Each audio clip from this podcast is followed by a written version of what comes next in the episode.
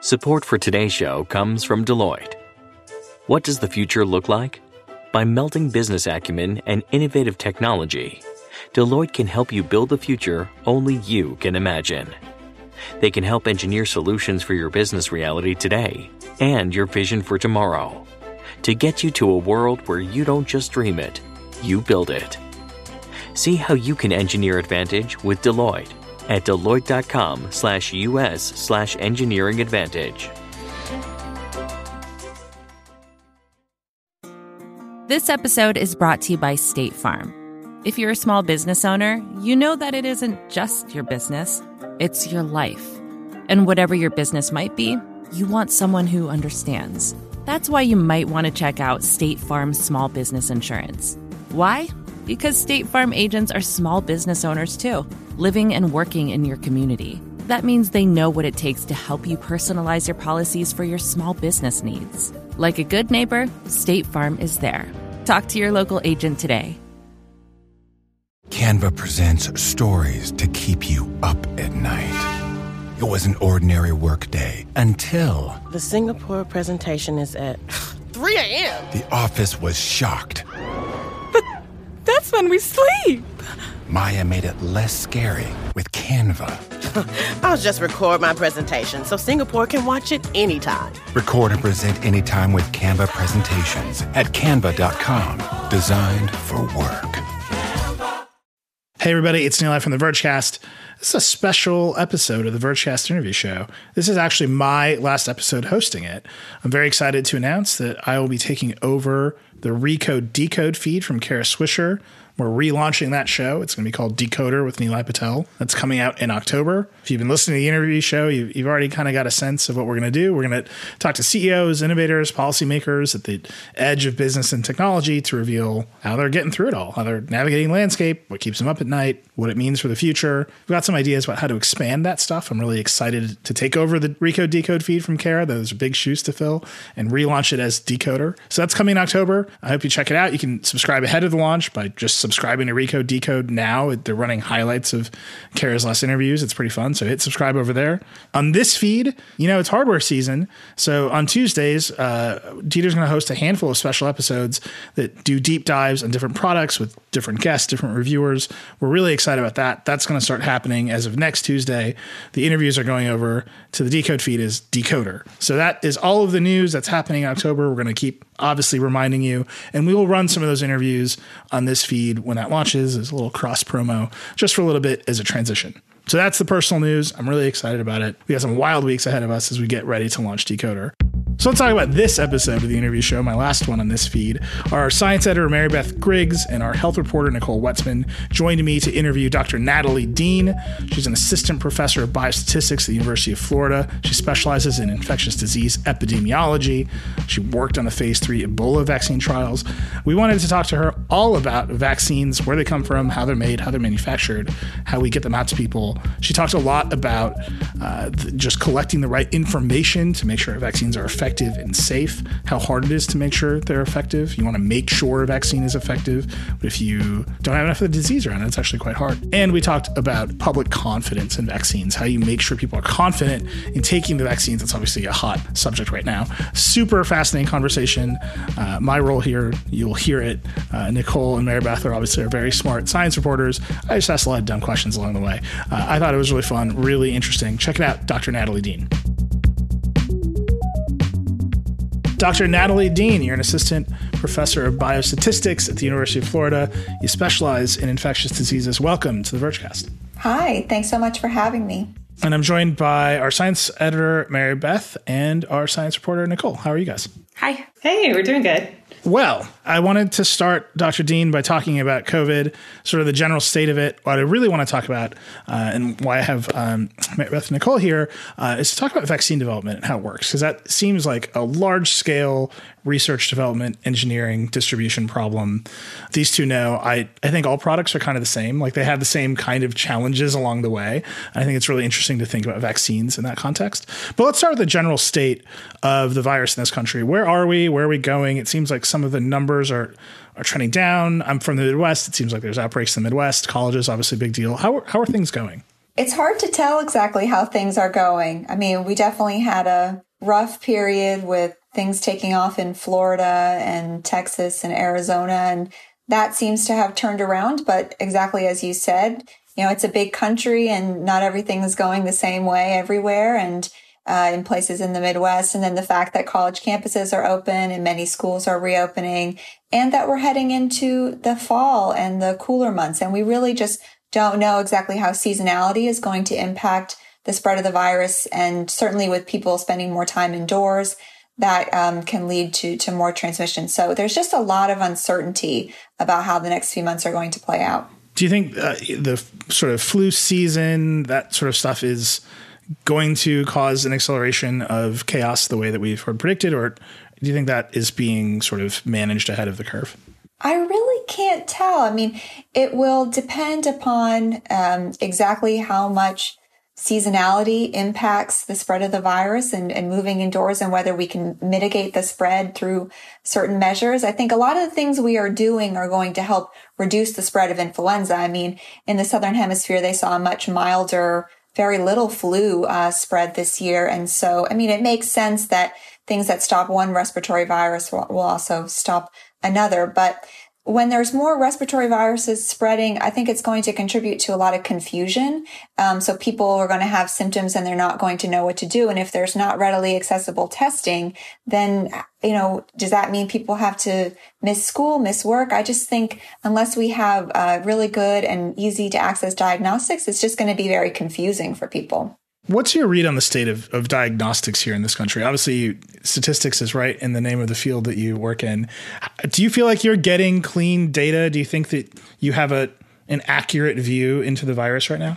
Well, we know that we're still missing a big chunk of cases or a big chunk of infections, at least. I mean, certainly uh, there are some portion of people who are not able to access testing. And then there's some portion of people who may not have s- symptoms at all. And then so certainly those uh, tend to be um, missed unless we're sort of doing something like what co- certain college campuses are doing where they're frequently testing people regardless of their symptom status. So we know that we're missing information and and also that the information we're getting is not going to be uh, great from every area. There're going to be communities that tend to be I mean there's places where they're doing a lot of testing like college campuses or certain workplaces. But then we know that some of the communities that are at highest risk, like certain occupation groups, migrant workers, it, it may, you know, maybe not doing as much testing. And so we may be getting a lot of information, but not necessarily evenly distributed everywhere. So it can give you a misleading picture of what's going on. It seems like we're also generally getting more data about the people who've had the virus, who have recovered, who are long haulers. What is the current state of treatment? Is that something that we're beginning to understand better? Yeah, so early on in the pandemic, definitely the focus was on treating people who were severely ill enough to require hospitalization. And there's def- there's been progress there, and uh, certain clinical trials have identified better treatments. Um, I mean, it ranges from just better sort of treatment protocols um, to also, you know, understanding that it's a multi-system disease and the role of clotting, and then the use of steroids. And so there's been a lot of focus on people who have been severely ill and um, and so far we've had to use treatments that have been kind of off the shelf available but now we're starting to see more targeted treatments like I think just today uh, or just recently, these targeted monoclonal antibodies are starting to go into clinical trials. So that's great. But then we also know that there are a set of people who uh, aren't sick enough to require to require hospitalization, but may benefit from some sort of intervention that either, you know, early, if we can get them earlier on in illness, maybe we can prevent them from progressing to uh, to become more severely ill, or we can prevent some of these long hauler symptoms. So more focus on outpatient care and trying to intervene earlier. Um, I think that's very promising, but just difficult to do because the numbers are really big. Do you, have you started to see, do you think, transition to some of those trials on outpatients? Because obviously the, the earliest focus and the, the easiest focus is on the severely ill and the hospitalized. That's kind of the critical starting point. Have we started to see trials move more into the outpatient, do you think? And how far are we along in, in those? I'm not sure exactly where we are. I've definitely heard it discussed from the NIH and that they're thinking about a timeline of there's patients at different phases and can we think about trials at different phases Uh, and so trying to intervene earlier. The challenge is that you want to find some way to to triage that you're identifying the people who would benefit the most because we don't want to just start treating a lot of people who may recover on their own and so then there's there are always some risks with with the treatment and so we really want to target individuals who are most likely to benefit um, and so identifying what the the risk factors exactly for who um, may become most severely ill. I am not sure of the status of of those trials. I know they're being explored, but it's hard. It's such the landscape is changing so quickly. I'm not sure. So that feels like a good view of where we are now with the virus testing, tracing, treatment. We have a sense of it. But what I really wanted to talk about was vaccine development, how it works, how it's going. For better or worse, it feels like everyone's holy grail of this entire situation. I think we all have a lot of feelings about that, but that's that's sort of emerged as the sort of gestalt emotion about it. Talk to me about how a vaccine comes about. And then I, I want to let these two kind of dig into the details, but give me just a broad overview. How do you begin to make one? Who makes them? How do you test them and make sure they're effective? And then ultimately, how do you manufacture and distribute them? Yeah, I'll do my best.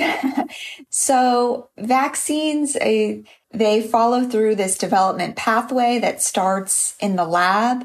And a lot of the vaccines that we're seeing that are furthest along, they're using technologies that we can sort of modify. So they, they're existing technologies that have been used for other diseases.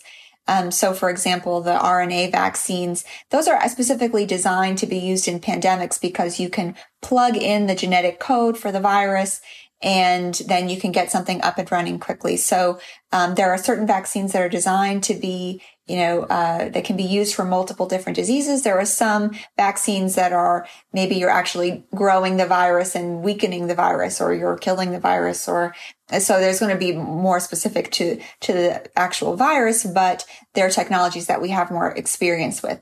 So there are all these different way, you know, types of vaccines. And then they move through this pathway, evaluation pathway it includes animal studies. And so one challenge has been that we don't have validated animal model or we, you know, early on the pandemic, we didn't have a, an animal that replicated the symptoms. So usually you do your animal studies and then you do your inhuman trials.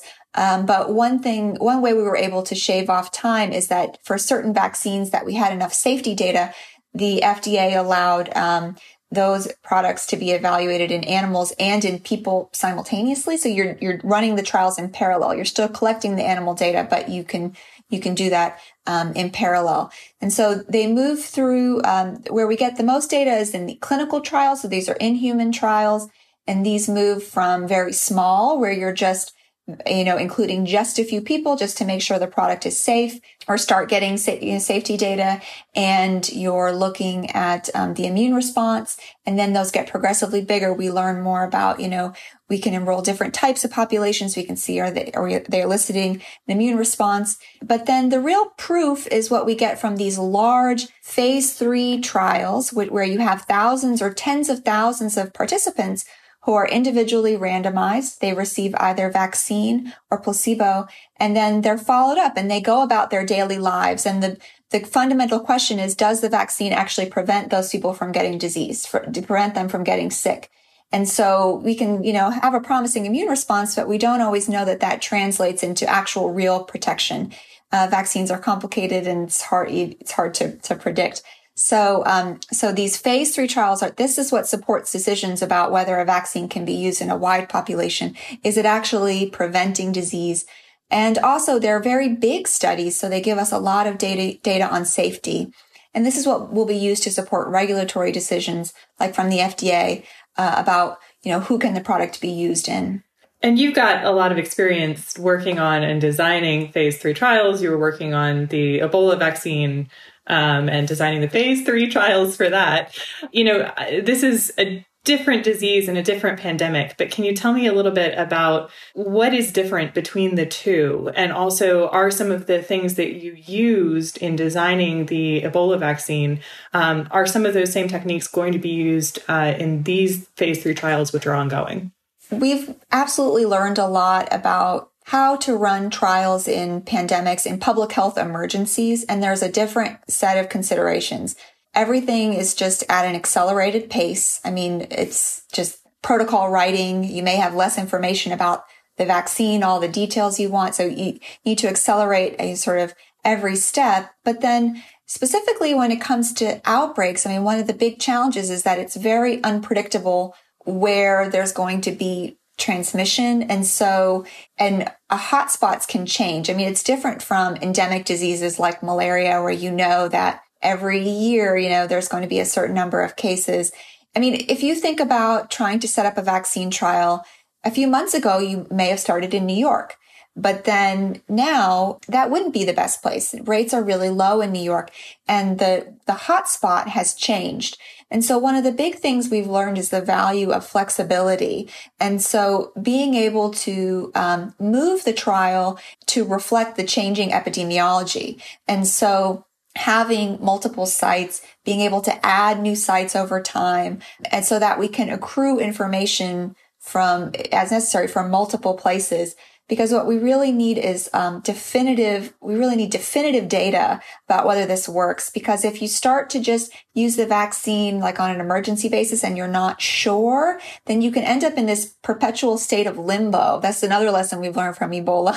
If you're not sure then you can't go back and become sure. Like once you start using the vaccine and then, and then it's, you can't use a placebo anymore, then you can end up in this state where you never quite know how well the vaccine works. And when we're talking about a vaccine to be used for millions, tens of millions of people, I mean, we want to be very confident that it is um, safe and effective. We've seen that limbo with other other things so far in the U.S., particularly with the pandemic, with you know the hydroxychloroquine issue. We've seen it with plasma where you have products being pushed out before we know things and then the data isn't actually doesn't end up being collected. And that's something that you've brought up um, on on Twitter about kind of the potential drawbacks of an emergency use authorization for a vaccine product and an e- emergency use authorization EUA is you know something that um, is not fully approved by the FDA but it's considered basically better than nothing. There's been a lot of talk about whether that would be a mechanism used for a vaccine. And yeah, so I'm kind of wondering where you stand on that question and what you see as the pros and cons of using sort of that faster, potentially lower bar from the FDA for a vaccine. Yeah, there's a lot of discussion about an EUA pathway and what its role can be. And I do think there is a potential role. We just have to really think through all the implications because I could see a situation where you have your trial, it you, you do an early, you know, do an interim analysis. So you analyze the data and, you know, we take looks, certain pre-specified looks along the way. And if there's a very dramatic difference between the groups, we may meet our goal early. And so the question then is, you know, we meet that goal early. Do you need to wait for full licensure to start using the, the product? And full licensure is actually quite involved. It involves a lot of um, follow-up data. It involves data about the manufacturing. It involves i mean there's a very you know intensive review. And there's a question of during that period i think after you after you have definitive data um, before you have a full licensure you know could you use a, a product? And i think that that you know that's that sounds reasonable to me but you just need to think through um, are there any limitations? Like, because you are always sacrificing something. And whether it's public confidence in case something goes wrong, whether it's your ability then to generate long-term data, long-term safety or long-term efficacy data, like, are, are you, are you giving up something and to really weigh, um, whether that's worthwhile? And I think there's just been a lack of transparency about exactly what you know the FDA would consider acceptable for um, an EUA and a discussion about what those, you know, if we issue an EUA, will we make sure that we still have a way to get the information we need in order to use the product in a wider population? An EUA is just, there's enough benefit that outweighs the risk in a small population. But if we, ultimately we want to get towards full licensure where we can use the product in a wide population, do we, is there still, are we making sure we're preserving that pathway? That's what I want to make sure. We're still going to be able to get the information we need to know that the product can work in older adults, can work in, you know, in diverse, diverse popul, all the people who would want to use the product in. Can you, I, I promised that I would just ask dumb questions along the way. So here, here I am. When you say older adults, I think about vaccines I have a small child, right? I think the general conception of vaccines is like babies get them over time. What is is there a significant difference between vaccinating a, a child versus vaccinating an older adult? Like, I don't think we've talked about those risks quite as broadly because we're still in this development phase. What are the risk factors as you get older? What are the changes you need to make to a vaccine for those different age groups? Absolutely. Yeah. So anyone who says they're going to ask a dumb question never asks a dumb question. so there, you know, there are differences between vaccines and how well vaccines work in kids and how well they work in older adults because there are differences in immune systems. But we do have, you know, precedent for vaccinating older adults. We give people the flu vaccine every year. Um, there's um, shingles vaccine. But one of the challenges is that since older adults have declining immune systems called immunosenescence, they may not develop the same immune response that we need for them to be protected in the future. So uh, it can be harder to elicit uh, um, an immune response in, in, older adults. And so, and because older adults are exactly who we want to be targeting, then it's very important that we collect information for them. We also want to make sure that the safety profile is there um, as well. But you know, it's, yeah, it's going to be a challenge because it's, it's possible that some of these products won't work as well in older adults.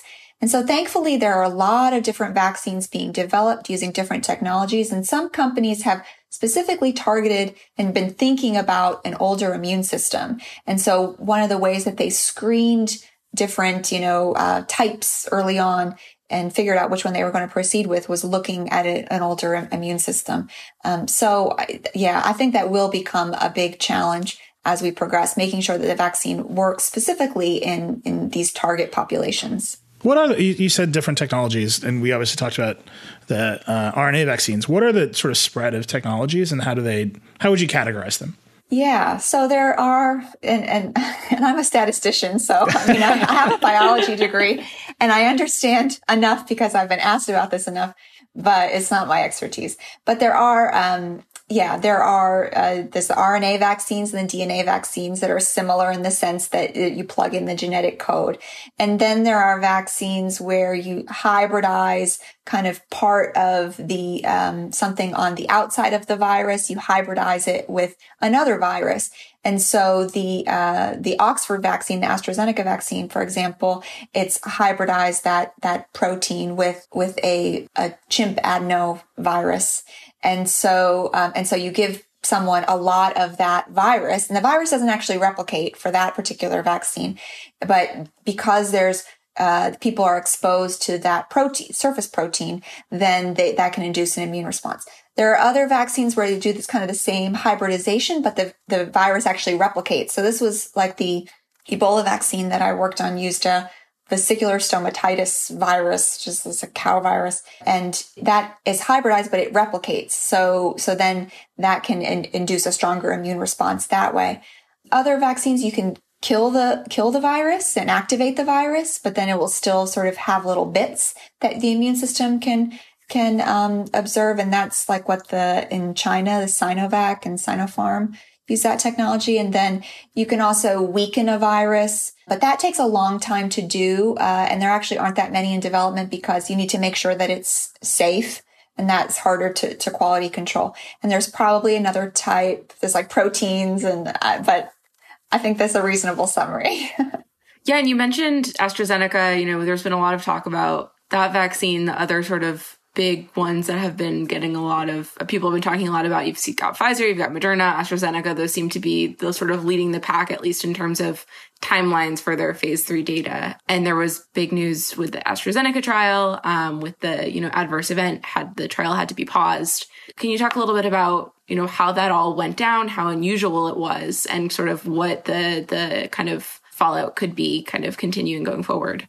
Yeah. I mean, so trials have a lot of oversight because you're giving, these are healthy participants and they're receiving some product that has not been approved. It's not been licensed. It's still, um, you know, experimental candidate, you know, we're investigating it. And so these people are monitored very closely. And so if they have anything that goes on that's, that's serious, then it is captured within the context of the trial and then it, it can trigger an investigation. And so, you know, I think it's important for people to understand that that is an important part of trials is this oversight and it can be very reactive. And, but that's meant to, that's intended to safeguard participants.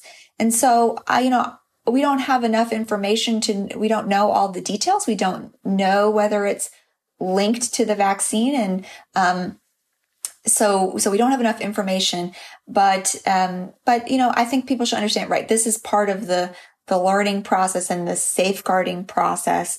Um, but certainly if we saw, you know, anything more, then right, that, that could signal trouble for, for that vaccine or, you know, or for other vaccines that use a similar pathway, use a similar mechanism. And um, it's important that we learn because certainly if we saw something that was concerning in, you know, for one vaccine, then, then we would pay more attention with all the other vaccines. And so, um, and so there is this interaction, interplay, uh, between all of the, you know, the different products.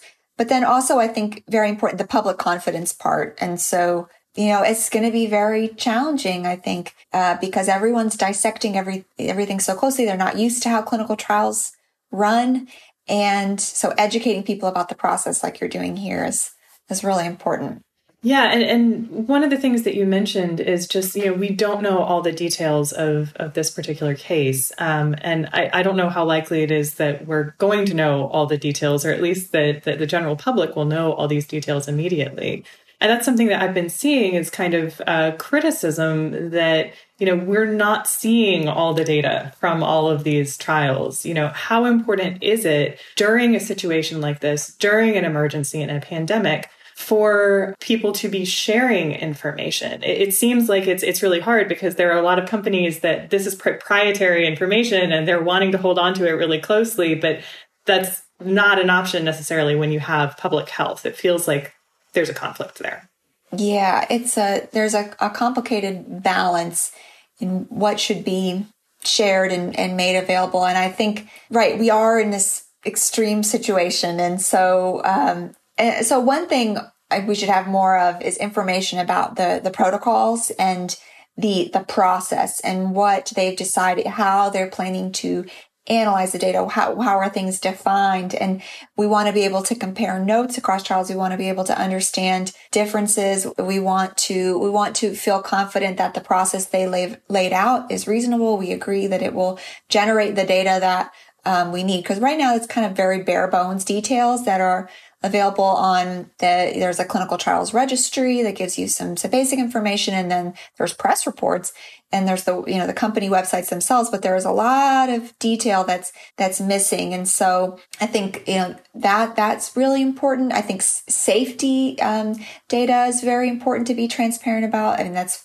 very critically important to the the public um, to, you know, but it does need to go through some channel, like proper channel, because I worry the leaking and the, you know, getting covered by the press, that can, that can lead to a lot of confusion and chaos. And so I, I think people feeling confident that there is a process by which this information will come out through proper channels where it's like been reviewed by doctors, you know, clinicians, and we, it's interpreted in context.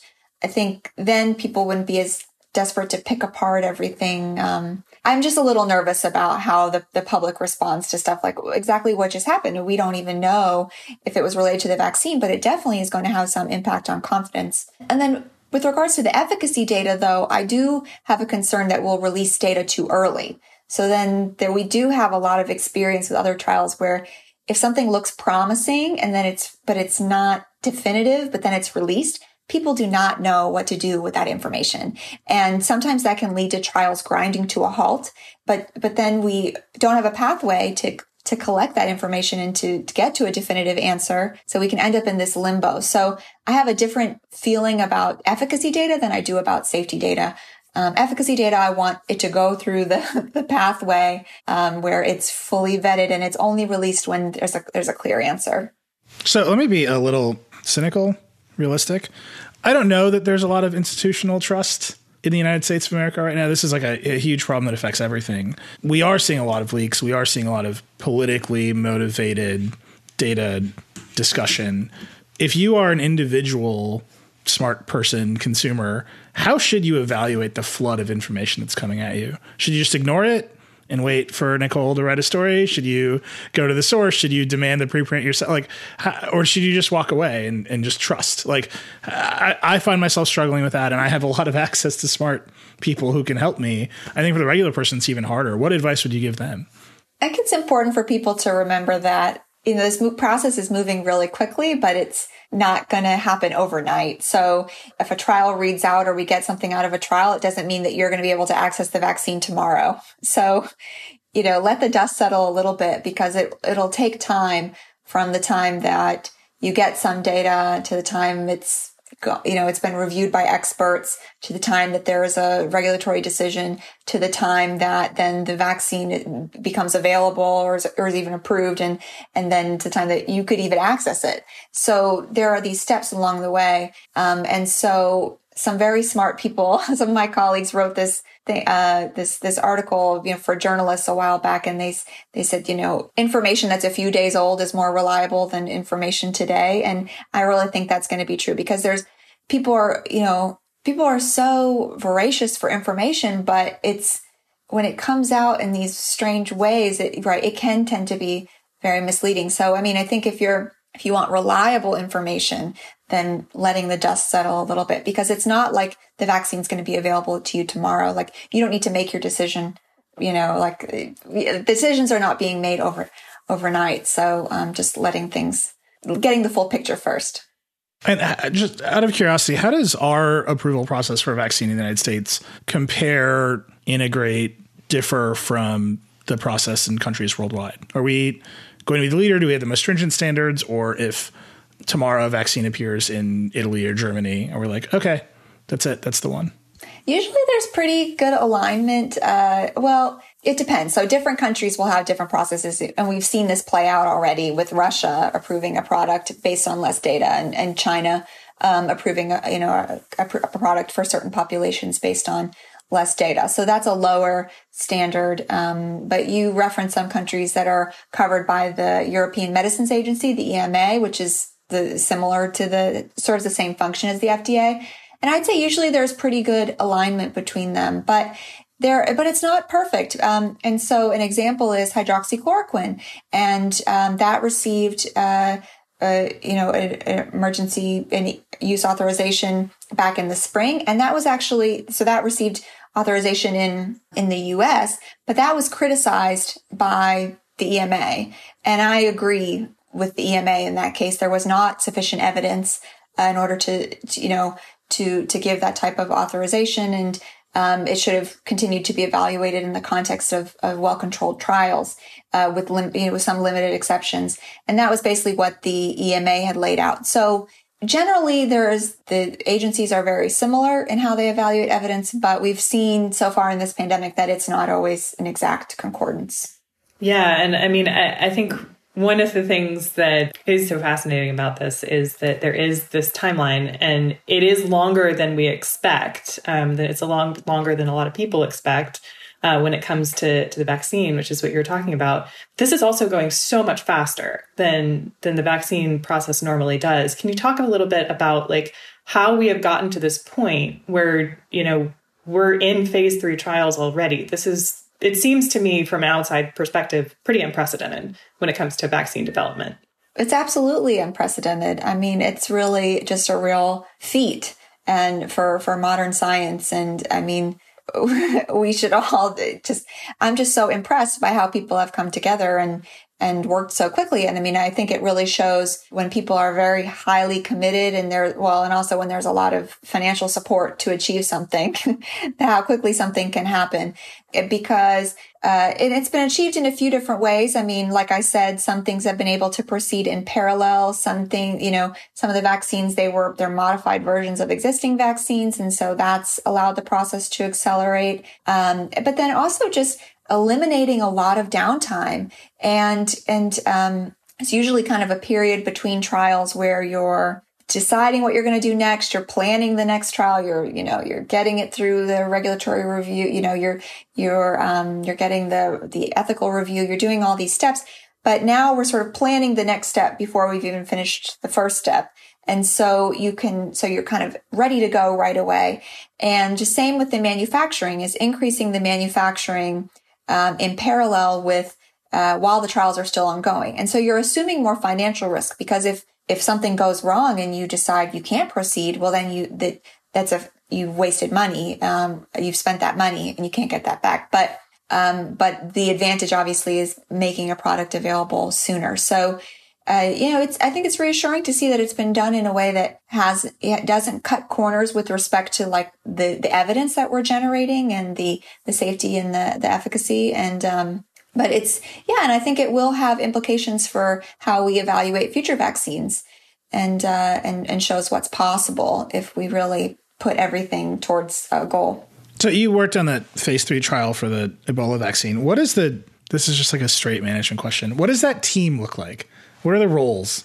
Is there a manager? Is there are there like four researchers? Is there a like an accountant? Like how, how does how do you structure that team and like how does it operate and then how do you make it operate faster? Yeah. So again, I'm a statistician, so I'm I'm part of the team, right? Mm-hmm. And so um, so there's there's someone in charge, um, and this is you know, it was uh, run out of the WHO or um, and uh, along with with Guinea, which is where the the trial took place. So there is a team of Guineans and folks at WHO are kind of in, in charge of everything. And so there are different teams. I was on the team that was writing the protocol, and so you're you're laying out you know the details and um, designing the uh, analysis. And so I I helped with the statistical analysis and analyzing, interpreting the results, plan planning what it would look like you know, the, all the details of, of the trial. And then there are teams who, um, there are teams who are actually out in the field doing the trial. And so they are, it was a mobile trial. So it was use a special design where these teams would go to different communities where there have been Ebola and then literally set up tents in communities and um, enroll and vaccinate people there and then go back to those communities at regular intervals to do to monitor and to see whether people had any safety concerns or, or whether um, people have been infected or become sick. So there was this, uh, there are teams that were doing the follow up. Um, there are teams that are uh, monitoring safety. There's, um, yeah, there's, there's a communications team that, that, you know, that figures out, you know, how do we uh, build community trust? There's a lot of distrust about um, uh, clinical research. And so, um, you know, how do we communicate in a way so that we can properly receive uh, informed consent and so that people are participating and they they understand uh, you know they're they're willing to do so uh, they're on board with that. So um so yeah there are a lot of a lot of different different teams and i was one part of it. Was that like is that a 100 people? Is that 200 people? I'm just trying to get a sense of we, you talk about a phase three trial and obviously we're in the details of the data you might collect and how it might work but the mechanics of it seem fascinating to me as well, right? You need to gather some large number of people. You need to go out to a community. You need to make them agree in an informed consent manner. They need to do it. They need to figure out like the mechanics of that seem very difficult. Is that something you can that you think is being sped up effectively in the coronavirus context? Is it just you add more people, you add twice as many people on the communications team, and off you go, or is it there are actually techniques or efficiencies that are available? Yeah, I mean these are huge enterprises. So and and most of these are being run directly by the companies and so that they have their large teams and they have their contractors and one way we can speed things up is by having mul- lots of sites participate. So you're not uh, you don't have people you're not enrolling people in just one place in the country. You have lots of sites. And so you can think about a, a, parallel effort there that by having lots of participating sites, then you can enroll lots of people at different locations at the same time. So you'll have a team then for each site that is enrolling people. So that thinking about ways that we can parallelize the, you know, the, the effort. And so I think, um, cause you can only enroll so many people at one site per day, but if you have lots of sites, um, and so that's so. I mean, the enrollment numbers have been really impressive. How quickly they've been able to enroll tens of thousands of people. I mean, that's really incredible. And that's that is um yeah the all hands on deck effort. Yeah. Usually there's not that type of funding for these types of, of trials. Yeah. Do you think that I mean the the enrollment has been really fast and they've hit their targets like pretty quickly, which is you know there I know there was a little concern at the beginning.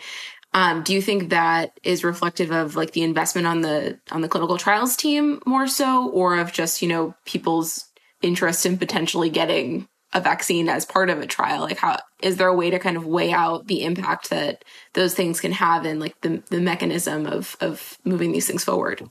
Yeah, I'm not sure uh, of the exact details. My general sense is that there are a lot of people who are willing to participate, but it may not be the types of people that we want to enroll in a trial because we want to achieve a certain type of representation. And we also don't want to enroll, you know, people like me that can can spend a lot of time you know at home or like you need to in you need to enroll people who they're, where they're actually at some risk and can benefit. And um, so, so first of all, getting different types of populations, getting getting the broad. I mean, there's uh, to get um, certain distribution across racial ethnic groups, and so that's been a big focus because we want to make sure that vaccines work well across age ranges, racial, racial ethnic groups. I mean, we want broad representation, and so I think that's been a challenge because uh, people who are willing to participate, you know, may be from certain certain communities, but not from, not from everywhere. And so, if you really want to achieve the representation, you have to put in extra effort. And so, I think that has been a challenge. But I I don't know all of the details. Yeah.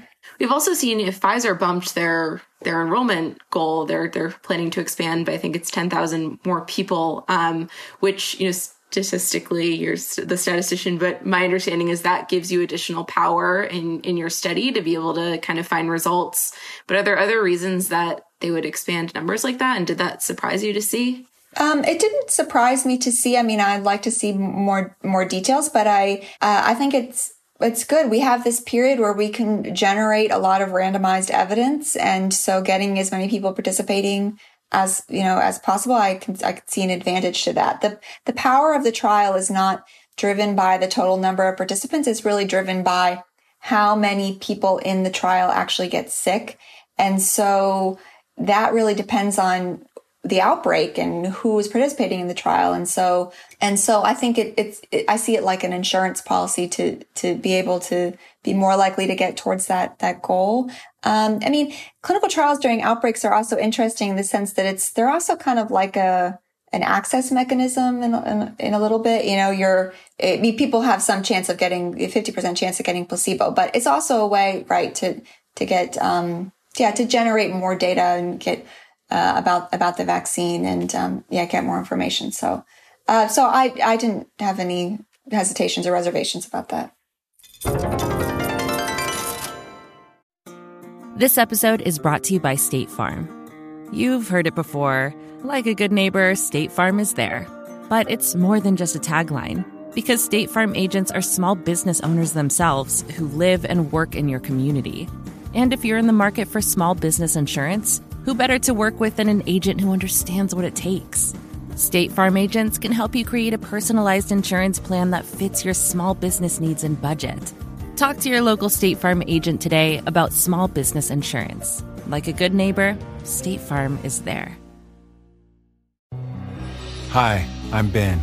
I suffer from a condition called writer's block. It strikes when I'm at work.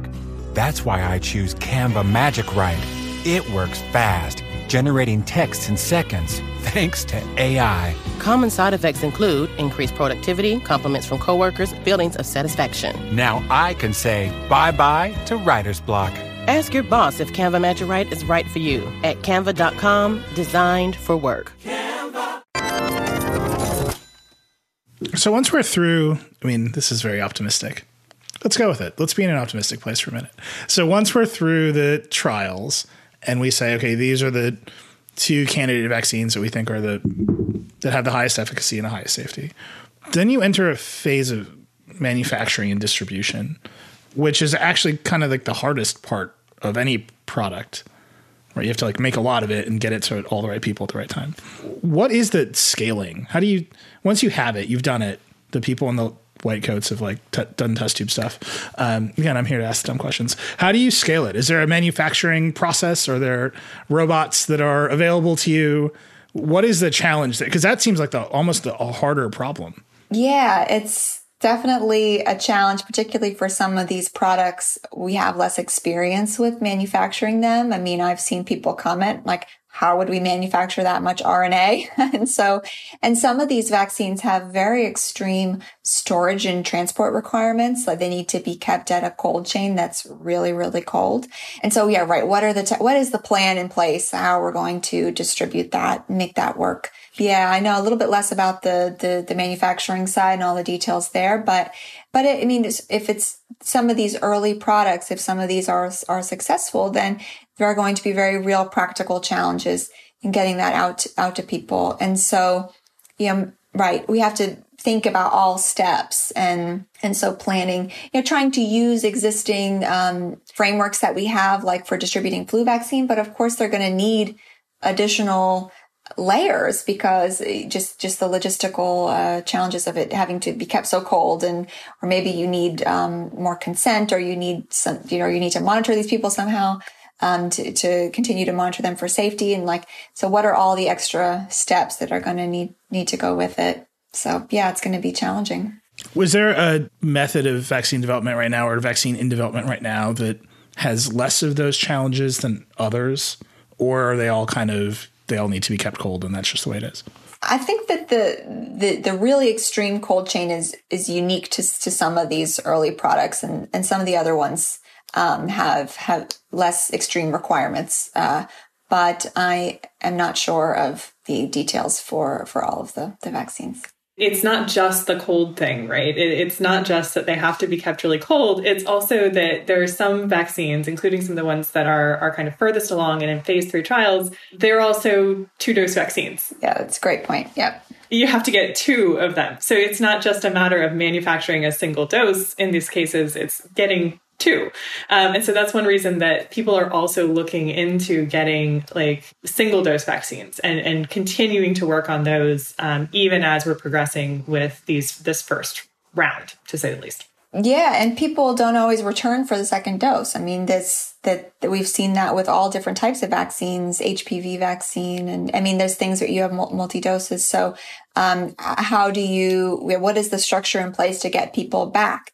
And do they need to be back at a certain time? And, you know, like, yeah, so that, that always adds a lot of, a lot of complexity as well. And of course cuts down on how many people you can vaccinate if you need to for every person. The two doses are to boost the immune, immune response because one on its own often does not give like enough of a jolt to your immune system to make what your body needs to to, to you know in theory protect itself um and yeah i think like some of them, it's like a, like three four weeks in between. So it's not like you're coming back tomorrow. It's a a planning thing. Yeah, and we don't know if maybe that first dose provides some partial protection or something, but really we're, you know, what we're trying to measure with these trials is how well does the vaccine work under optimal conditions. You get, you get the full, the full dose. Uh, remembering though that when we, when we talk about the trials and how we analyze the trials, there's there's usually a little period between when you get that second dose and when we start when we actually attribute uh, we count disease uh, disease events in our trial because if you if I got, if I got a vaccine and then I got sick tomorrow, I I think I was probably infected before and the vaccine had no chance of protecting that. So there there there are these delays and that slow down the the trial, which is that you in order to tell how well it works, you need to get vaccinated the first time, the second time, and then there's a little extra delay, and then you can start measuring efficacy. Once you roll out the vaccine somewhat broadly, and you, you've you've kind of alluded to this several times, there's a public confidence problem. There is making sure everyone takes it. There's obviously this compliance problem of making sure you get two doses. How widely distributed do you think a vaccine needs to be before it is actually effective in the way that when I said at the very beginning, sort of emotionally, everybody wants it to be effective. Snap, we went back to normal. Is that a realistic thing to think about in the time frame for these vaccines, or is there more development of a next generation of vaccines? We're going to iterate past the cold chain problem. Uh, where where do you see? I mean, that's a lot of factors that are combining, right? There's an anti-vax movement in this country that is going to insist that Bill Gates gave them 5G or something. How do you see that all playing into just how much vaccines need to be distributed and taken correctly before they're effective? Yeah, it's challenging. So we have this concept of the herd immunity threshold, which is sort of how many people need to be vaccinated to be immune. in order to um, to prevent new outbreaks from forming because we can break chains of transmission if enough people are are um, immune that we can protect people even who are not vaccinated. And but you know roughly we estimate that's it's like around between like 50% and 67% i mean that's that's a lot of people. Of course there's still there's more complications to that and and um, that's just sort of a, a rough average. But you know it the way that I think we need to think about it is the vaccine is one tool and what are our other tools? And all of these combined together is what drives our numbers lower um, and, and helps uh, helps us live safely safely and helps protect us. And so there are some tools that we have that are not so sustainable, like closing things, and you know, like we don't want to have to keep that up for forever. Uh, but there are some things I think we can do like having a robust testing, having contact tracing in place, having uh, better ventilation, things like that. We, we may have these different discoveries that um, can give us some level of control that that will help us so that the vaccine doesn't need to do the full lift. Another challenge though is that uptake of the vaccine may vary across different populations so that, you know where there are pockets of populations that that don't take up the vaccine then those pockets will remain at risk or there may be populations where the vaccine doesn't work as well. So if we find that the vaccine doesn't work as well in older adults, um, then those populations will remain at risk. And right, and that's that's where we're really going to need potentially layering different vaccines that have different attributes to sort of fill fill in the gaps. But yeah, I mean, it's definitely going to be a challenge if there is uh, a lack of public confidence and there are populations that just refuse to take the vaccine no matter what. And then, you know, and then we're th- we really have to focus on our communications plan and the transparency of the process. And um, I mean, that's we've in, you know, Operation Warp Speed has invested so much money in developing vaccines, but very little in the social and behavioral sciences that we need to actually uh, communicate with publics about about vaccines. And uh, so I, th- I hope there's more emphasis on that and then figuring out all the other ways that we can continue to keep people safe while resuming as much a normal life as possible. So, um, all the other layers that that help protect us. How have you seen the anti-vax movement in this country? I mean, this is for better or worse, right? This is just fuel on that fire. Have you seen it grow? Have you seen it affect the development of vaccines? Have you seen any responsiveness from the people in your field to the fact that yep, the thing, assuming that all goes well, we eventually have this product and it will be met with exactly this kind of resistance. Is that something that crosses your radar? Is it something that, that your community is thinking about? Absolutely. I mean, there are researchers in my field whose entire research focus is on vaccine confidence and vaccine hesitancy. And my concern is that we don't want to give people any more reason to be concerned about vaccines for this disease or any diseases. So, um, you know, we want to make sure that the process is playing out in a transparent, trustworthy way so that we don't risk uh, uptake of childhood vaccines. I mean, uptake of all the other things. So I'm, I, I am nervous that if something does go wrong, that it would have downstream effects that are much even broad, much broader than even COVID, because there we've already seen uh, rising vaccine hesitancy just in general these, these trends. Um, so so I do think about that, and that's why that we can't rush the process. I mean, I think it's an emergency, and we want to get something out quickly, but it really has to follow a certain set of steps because if anything goes wrong, it's just it's really hard to you can't put that genie back in the bottle, and I so I, I do worry about that. Is there a difference, do you think, between, you know, you have sort of anti vax sentiment, vaccine hesitancy around sort of our well established vaccines. And then we have this, which is a brand new product, which is, has never, you know, never existed before a couple months ago. You know, is there a difference between how people might be hesitant about like a measles vaccine versus hesitancy about this vaccine? And how can we communicate the difference between those types of hesitancy? Absolutely. I think we have to acknowledge that this is moving very quickly and that can bring up some anxiety and uh, you know and we can th- these are not anti-vax people these are people who believe in science i think but we just have to acknowledge that um, it is moving very quickly and people you know, want to feel confident. I mean, this a vaccine is something that healthy people take.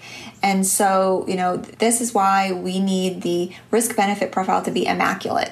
Uh, if you're going to give something to tens of millions of people, I mean, you, you need to be very confident um, that it's right, that that it looks good, that you know, confident in the data. So, so yeah, I think this is why communications plan is so important because I, it is it, it does make sense to me that people have have concerns and just the way things have played out in the media and been discussed and pressures on the FDA and and so yeah we need a, a communications plan that identifies yeah what are people's concerns and, and integrates that back into our process. I mean if people if there's something that, that we can be doing better in the in how the process is playing out so that to increase transparency that would help build confidence then we should be, we should be doing that. So you mentioned you know about how the company what data the companies are releasing. So maybe that means they need to be releasing more information up front so that we can increase confidence. So uh, this is why this social and behavioral research is so important.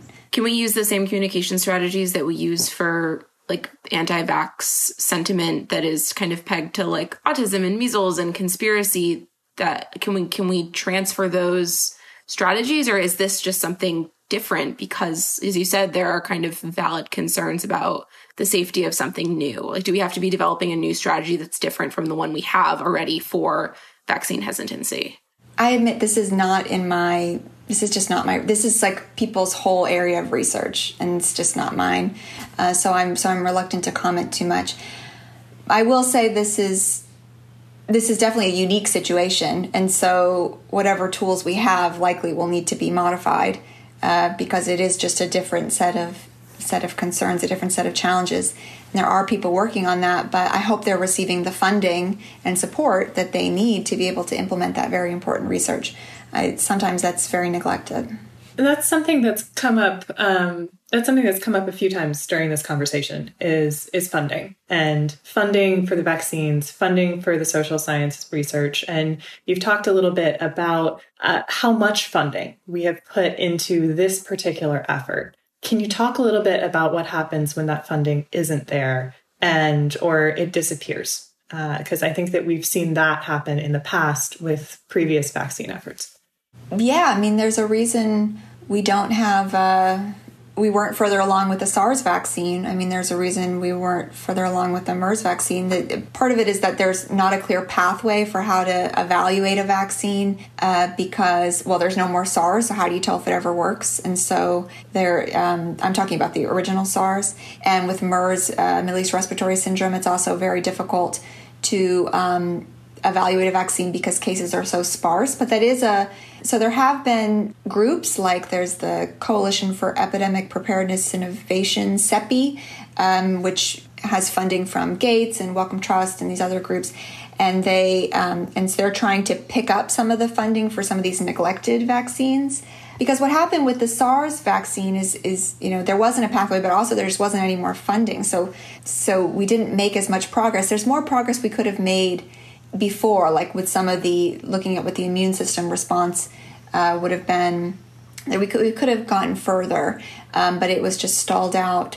And so, um, so yeah, so funding ends up being uh, uh, definitely a challenge, particularly for some of these sort of early phase trials. Getting getting all the data.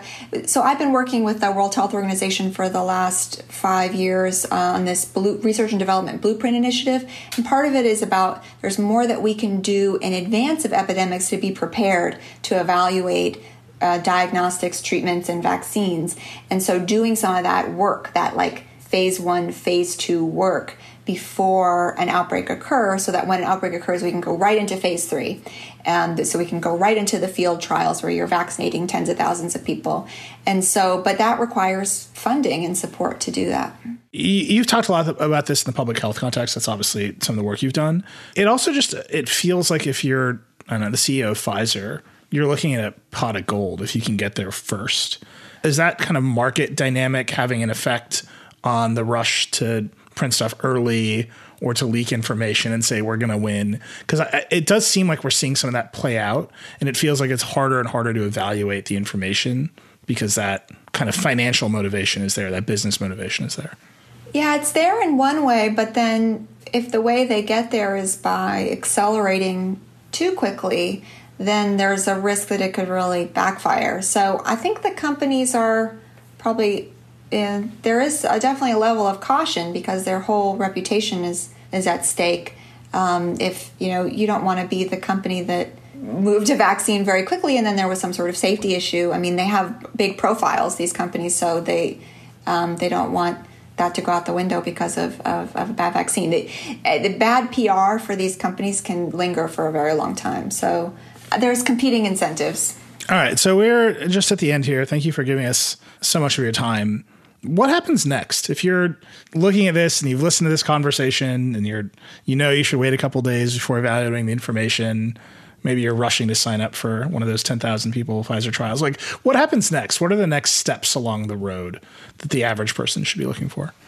The next few months should be very interesting. I think we're going to start to see readouts from from trials and I yeah, I mean depending on what happens with any of these trials, I mean do they meet the thresholds we have set? Are we adhering to the thresholds we've set? I mean, I we basically we're looking for a vaccine that is more than 50% effective at reducing disease and we want to feel confident that it's not less than 30% effective so these are the this is what has been set out by the fda and so um, we want to make sure that that's the yeah that's the level of evidence that that we're adhering to. Um, but yeah, we are going to start to see. You know, if any of these trials are able to stop early because they get a very compelling result early, then we'll start to see that data, and then then we could see something like an EUA. And I really am not sure what impact it's going to have on all of the other products in development. I think it's going to be a bit chaotic because we this is a very unique situation in that there's so many trials uh, companies working on this same thing at the same time, where we're talking, you know, they're overlapping. The results could come out within weeks of each other. Um, so, I, you know, I really am not sure. I think it's it, it might be a little chaotic in, in the vaccine world, but again, from from the individual perspective, right? It's you're not going to suddenly be able to access the vaccine, although you may see a lot of drama playing out uh, in the news. Well, Dr. Dean, thank you so much for your time. It was really, really great. We'll have to talk to you again soon. Great. Thanks. Take care. All right, my thanks to Dr. Natalie Dean for joining us, talking all about vaccines. Also, of course, thanks to Mary Beth and Nicole for actually knowing what they're talking about, doing a great interview. And just a reminder, Mary Beth's newsletter, Antivirus, is out now. You can sign up for it at theverge.com slash antivirus.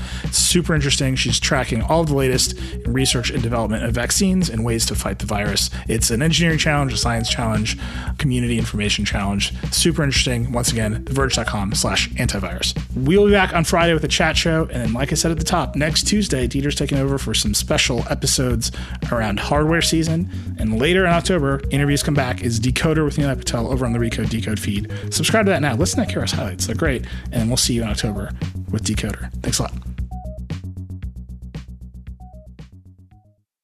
Canva presents stories to keep you up at night. It was an ordinary workday until The Singapore presentation is at 3 a.m. the office was shocked.